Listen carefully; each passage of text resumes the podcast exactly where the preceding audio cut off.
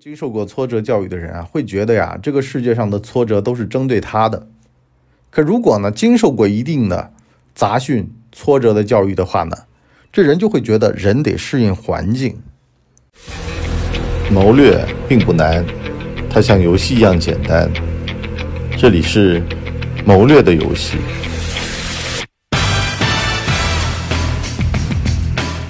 大家好，欢迎收听《谋略的游戏》，我是文博，你博叔。我们今儿个，讲讲啊，这个心态。话说呀，又是一年高考。这高考吧，突然让我想到了我曾经啊，跨过山河大海，数学呢不及格，然后上了大学的事儿。那年呢也是非常难。我不是最近考试吗？我又回想起了我当年这高考的样子。话说呢，坐在考场，拿到一张非常难的试卷，完了呢，感觉绝望，左右一看，有人已经直接崩溃了。我想，那这样想一想啊，我应该还行，大不了一死嘛，做做完了，第二场，下一场啊，别的考试直接有人就不来了。我心里面暗喜啊，那这玩意儿成功率就高了。后来还真就那样。当你绝望的时候，其实你的对手也未必比你好多少，甚至比你更绝望。所以呢，当碰到差的情况的时候吧，哼，还有更差的，啊，有人直接就当场崩溃了，那就是你的赢面。我不是一直跟各位朋友来讲吗？有的人跟我讲说，他们公司啊有什么竞争啊，什么竞聘啊，我说都去参加。他说：“哎呀，我。”有人就传话给我了，说已经内定了。我说内定就内定，内定怕什么呢？我当年去参加唱歌比赛，多少人跟我讲啊，你不行的。那个赞助商啊，已经内定好了，可偏偏呢就碰上什么呢？是内定那个人啊拉肚子了，表现不好了。完了呢，那些评委呢良心发现了，觉得呢这个瞒不过悠悠众口了。怕被人家骂死，最后呢把我定成第一了。你说我有什么办法呢？这个世界上啊，但凡去，就别抱着太大的想法。但是呢，去了，做好自己该做的。结果你控制不了，但是你能控制自个儿的这个表现呢？经过呀，这就够了。人到一定年纪啊，你会越来越淡定啊。不是，这不是年纪的问题，这是。经历的事儿多了的问题，你会发现其实啊，好多时候都是功夫在平时。像我老婆老是自个儿心神不宁，快到考试的时候，因为我们俩同学嘛，完了就告我，哎呀，好好看书啦。我说什么叫好好呀？看书就行了。他说你怎么这么淡定啊？啊，怎么这么坦然啊？我说我就是抱着必死的决心去的。那考不出来又怎么地呢？是吧？坐那儿发会儿呆也挺好的。万一大家都考不出来呢？有人说你这个叫躺躺平了，哼，其实啊，压根儿不是躺平。功夫啊，真的就在平时。你每天如果都在看书，你会焦虑吗？每天都在进步，你会恐慌吗？他不会的。恐慌的是什么呢？期待靠一个晚上的努力加油就能够赶超大部分同学的那种不切实际的妄念，或者呢是觉得这个比赛已经内定了，其实呢就是害怕。自己上台表现不好，破坏自己在自己想象中的那个形象。一个人老嚷嚷着减肥，可是呢死活不上秤，说呀从镜子里面看自个儿瘦了，可是一上秤，一切幻影都化为泡影，因为呢还是胖。所以呢一个量化的指标是最关键的。到一定程度了，做一张模拟卷就知道自个儿的成绩在哪儿了，这骗不了人。是吧？就当定期的对工作上的检验呗，去呗，去参加呗，去聊两句呗，去看一看呗，去体验体验呗。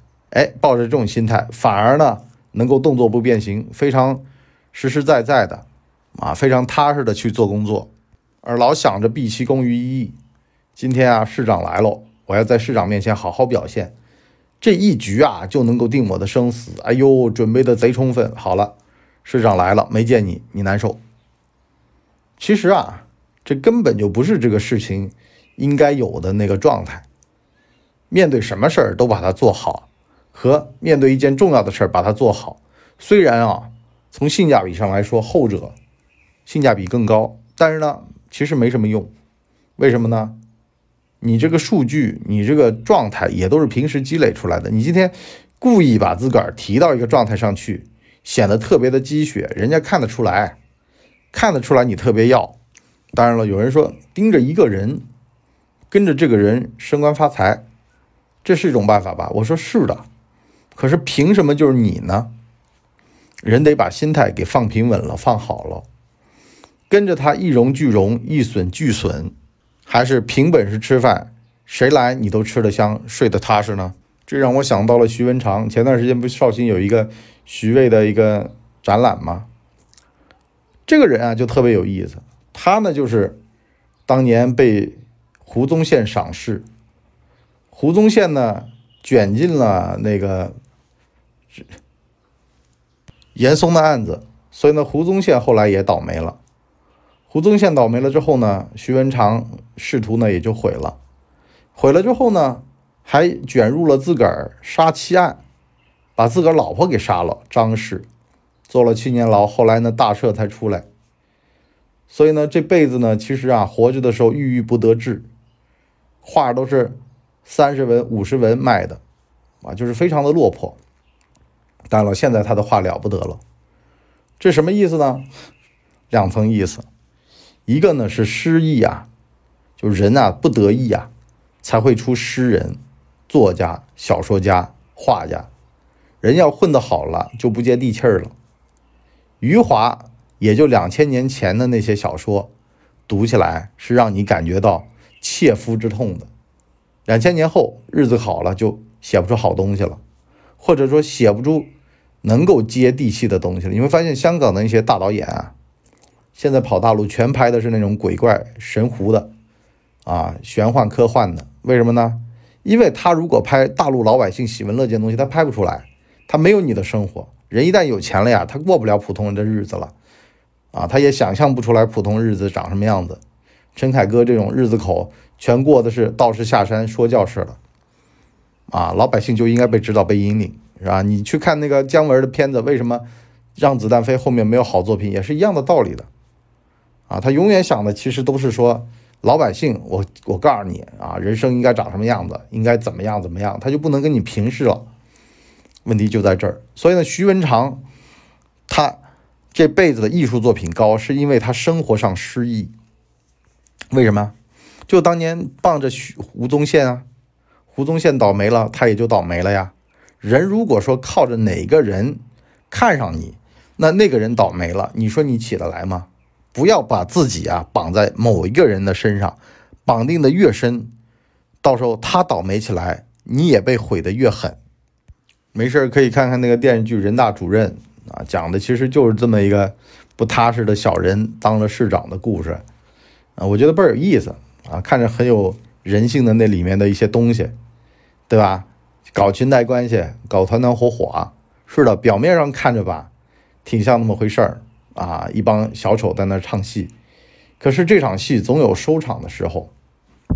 损公肥了丝，那迟早得吐出来。人民群众又不是傻子，是吧？广大的干部群众也不是白痴，能让你一直懵逼着吗？而且吧，这片还是根据真实的案件木马大案改编的，所以呢，这不卑不亢啊，才是人一个永恒的基调。你就正常的做好了嘛，对吧？也别怕，有啥好怕的呀？大不了一死，而且想死还没那么容易呢。这两天不是上海发生了一个就是杀同事的案件吗？这哥们呢就在一个学校待着，签六年，六年如果不上位的话，就得被劝退。这很多都这样的，讲师、副教授中间这六年，如果说你没有任何的这个提升的话，啊，那么合同里面规定的。可是呢，这哥们就想不开了。觉得人生就到灭顶之灾了，再怎么样也得活着呀，对吧？他就觉得不公平。人很多时候会钻钻这种牛角尖的，越是优秀的人，越是自命不凡的人，他就觉得我都这么把年纪了啊，我还没个一官半职的，我还在这苦逼逼的熬着。哎呦，人家三十多都已经名满天下了。你看我三十九了，我还是不行，我还支棱不起来。可越这么想，动作越变形，啊，越这么去思考问题，人越觉得好像，是吧？得走点什么捷径了。特别是人啊，着急了时候都会走捷径。多少骗子都是靠你这种心性，完了才割你韭菜的。如果你不着急，他也拿你没办法。好了，就拿捏着你这点心态，他呢就急了啊，当场宣布解聘的决定，崩溃了，拿把刀就把对方给弄了。其实吧。留得青山在，不怕没柴烧。这玩意儿跟项羽的心态是一样的呀，是吧？自今思项羽不肯这个过乌江，啊，就是渡江啊。为什么呢？说没脸，没什么脸啊！你才多大呀？刘邦在你这么大的时候啥都没有呢，想那么多。可是呢，就那样。所以啊，我就说人好死不如赖活着，这心态啊一定要健康，要积极，要进取，啊，要。觉得也没啥，屁大点事儿就过去了，是吧？晚上切二两猪头肉，弄一杯，呃，这个是吧？中国敬酒啊，这日子就过去了，啊，得放过自己。好了，我们今天上半集就先聊到这儿，我们下半集呢跟大家开个头。哎，你说为什么项羽的心态就那么差呢？人家出身那么好呢？哎，你说为什么刘邦心态就那么好呢？他出身那么差呢？其实这就是一个非常有意思的话题喽。你就包括说啊，学校里面老师，他呢还给我们出一题儿，他说你家小孩啊，你别给他弄个太安静的环境，稍微呢分点心，是吧？坐客厅里面啊，你呢就看电视啊，周围很嘈杂，旁边有小孩玩，他呢还得坐那儿，就跟以前毛主席在菜市场写作业那个看书那个故事是一样的。为什么呢？人得有一定的抗干扰。抗挫折的耐压的能力，否则的话，等你到了一定的环境，你会觉得这个环境在针对你，而不是呢，你得适应这个环境。怎么去适应环境呢？哼，怎么去培养个适应环境的人，或者怎么告诉自己我得适应环境呢？我们《谋略的游戏》第二季下半集再见，拜拜。大家呢，请给我们的专辑点五星好评啊，这样的话呢，我们才能够到。首页去迎接更多的朋友来光临。哎呦，节目听完了，我是麻辣电台的台长杰森，欢迎大家添加干嘛电台官方微信，微信 ID 是文博小号的全拼，加入我们的社群，一起交流成长吧。干嘛电台扫清你人生路上的所有坑，付费订阅请关注微信订阅号干嘛播客。